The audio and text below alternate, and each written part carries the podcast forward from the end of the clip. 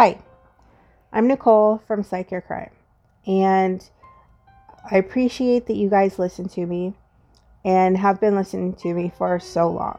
But I wanted to take a moment and have a serious conversation about what's been happening here in the United States with the death of Mr. Floyd at the hands of a police officer and with the death of Ahmaud Arbery not too long before that.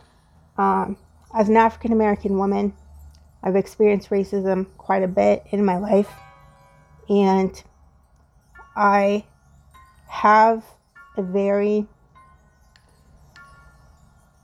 tenuous relationship with police because I do have police in my family, and I've never had issues with them. That being said, when I went to college, I had two incidents with police officers. I went to college in Nebraska. I went to a concert and my purse was stolen. I went and contacted the security at the concert and they took me to the police officer that was working the venue and the police officer looked me in the face and told me he did know where I was from, but that doesn't happen here. And I remember the security looking at me, my friend looking at me, and and nobody knew what to say. Like I'm telling a police officer that my wallet has been stolen, my ID, like everything. And he's just basically telling, basically calling me a liar.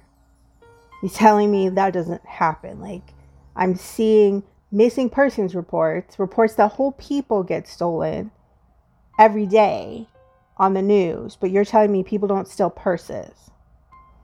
And he just like walked away. He like refused to help me.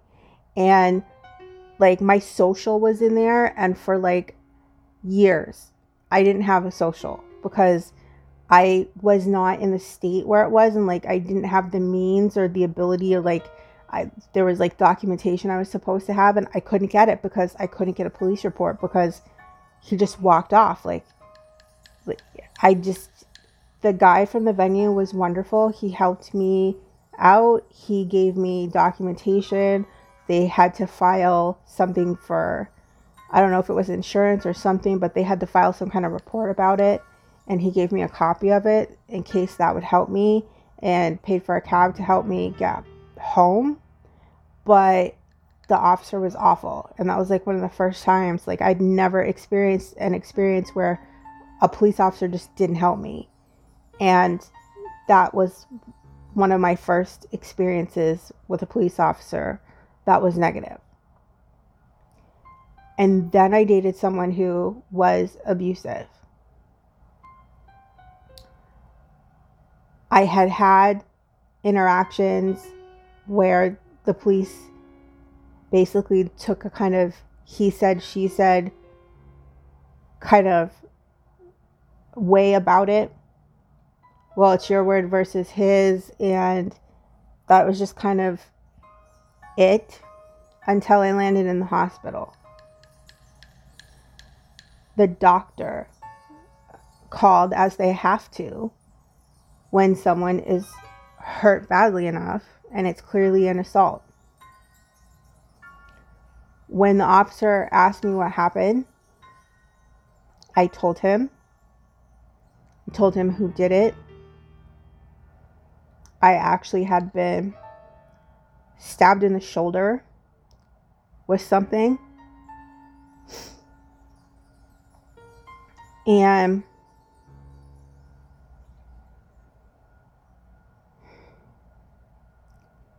he threatened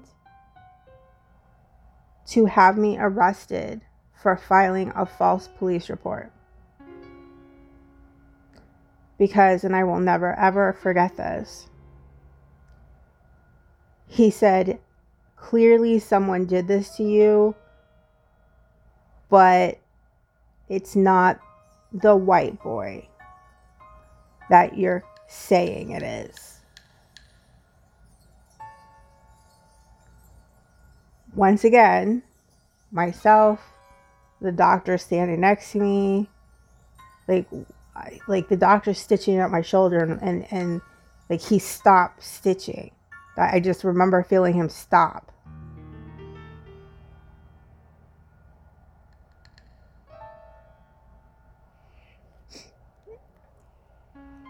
And I mean, I, I just knew deep down that no one was, he wasn't going to help me. He wasn't going to, like, it wasn't, nothing was going to happen. Like I had, like I had already known that. Um, I ended up leaving. I had to flee the state and he I, I just in, in in a chance someone was going to another state and I went with them and um he went looking for me at my parents and the state troopers in my parents' state pulled him over not long after he crossed over into that state and he got arrested for things that had absolutely nothing to do with like um they they pulled him over and they found um, a gun. It was unregistered so it was illegal firearm he's transporting illegal firearms across state lines he resisted arrest all that kind of stuff that really had nothing to do with me but that's what he ended up in jail for but still he could have shown up at my parents house and he could have done these things you know he could have gone off on my parents. And all because a police officer decided that there was no reason for someone who was white to be terrorizing their black girlfriend or that they would have no need to terrorize a black girlfriend or I don't I don't know what the logic or rationale or why a white person wouldn't do this to a black person. I don't know. But that being said,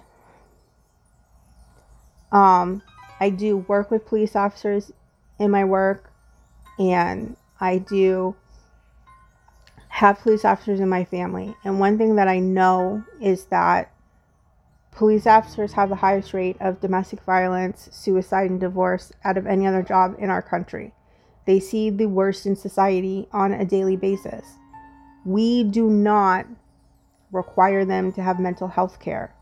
Um, we require vets to get PTSD screenings after they finish tours. We don't require it of our police. Um, when you are a social worker, self care is shoved down your throat. Many jobs require that you take mental health days once every three months to ensure that you are taking the time to process things because you see horrible stuff. Cops see just as much and many times more and the fact that they're not required to work on their personal health, their mental health, and that they're not getting screened, processed for PTSD is insane. Is defunding policing going to help the situation? No. Is transferring that funding from tactical to mental health, mandatory mental health screening going to help? Quite a bit. Yes. How is it going to help racism? Many of the people are not necessarily racist, but they're suffering from PTSD and burnout. When you are forced to work in the same community for 30 some odd years, and the only thing that you ever see are a certain kind of person, then yes, you get inherent bias. You are biased towards that group of people because it's the only thing that you see. Not making excuses, it doesn't make it acceptable, it doesn't make it right. But there are studies to show this is what is happening. People are getting tested every so many years not only are you going to see that people are suffering from PTSD, people are suffering from burnout, but you're also going to see that people are developing biases. You're going to be able to see when people are becoming racist, and you're going to be able to move them out of the neighborhoods that are causing them to have these biases so that they can start to natural to normalize out and even out those patterns of thinking. That's when another thing it's going to do. It's going to help you combat those patterns of behavior so investing in the mental health care of your police is going to help greatly and yes get rid of the tack they don't need to have that much tactical gear. It's insane and it's not necessary. So, what can I do? I realized that people don't know a lot about the history of policing in the United States. And the other thing that I realized is that it's not a history as a country. In some places, the issue is racism, blatantly and 100% the issues with the police are racist. Some places it's a matter of money, it's a matter of how things are spent, and another place it's corruption. It's that you have police corruption, you have bad cops, you have you know cops that really are criminals. Every city has different issues. Is the problems with policing in the United States systematic? Absolutely 100% it is systematic but they are different city to city. The United States has a history of systematic problems within its policing. United American policing was almost created on a system of oppression almost. Um, when the first police forces were created, nobody wanted the job. They were the crappiest, worst, hardest job that there were police and firemen. They were dirty, scary jobs, and you never knew if you were going to come back. And no one wanted them. And the people who applied for them were people no one wanted to hire the Irish. So, hiring oppressed people, that people put signs up in their windows saying that they wouldn't hire for one of what was considered the worst jobs you're going to start out with people with a complex, people who believe they have something to prove. I'm going to show you. You think that I'm a dirty Mick? Let me show you. And that's how you have the beginnings of modern policing in the United States, rooted in oppression. So, we're going to break it down city by city in a new series called American Policing Notes on a Scandal. Each season will look at a different city and look at its long history of scandals and problems and try and find out how the city got to be where it is today and how it went through the scandals that it went through. Now, in the past week, one police department went viral with its community board meeting for its police commission in this meeting that was two hours long and held over Zoom, some of the best hits of what the community had to say about its police chief included Tony Hawk very politely demanding that police chief step down because he isn't doing his job and anybody could do it better and they deserve better. The city deserves better and quit.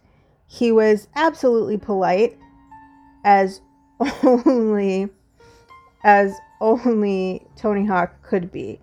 But there were a lot lot harsher things being said. Um, so you had polite Tony Hawk. You also had um, you had polite Tony Hawk. You then also had two. Um, you also had a handful of Karens who stepped up to let uh, Police Chief Michael Moore know what they felt about him. Now, mind you, this was all on Zoom, so you could see the police chief's reaction, and it really was not pretty. Um, you had one woman who stepped up and she said that he was doing a horrible fucking oh crap, I didn't mean to curse. See, damn it, you made me curse. And just quit. Then you had another woman who stepped up and said that she wanted her money back. That's how, yes, the Karen stepped up and said that she and the city of Los Angeles deserved their money back for him because he sucked so bad.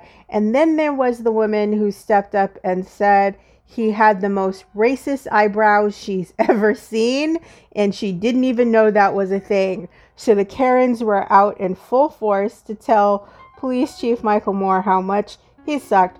Then there was the man who stepped up and said, and I, I, this will stick with me for the rest of my life. Shuck my dick I yield my time. that may have been the greatest thing that's ever happened in the middle of a community meeting. He just wanted him to know that is all.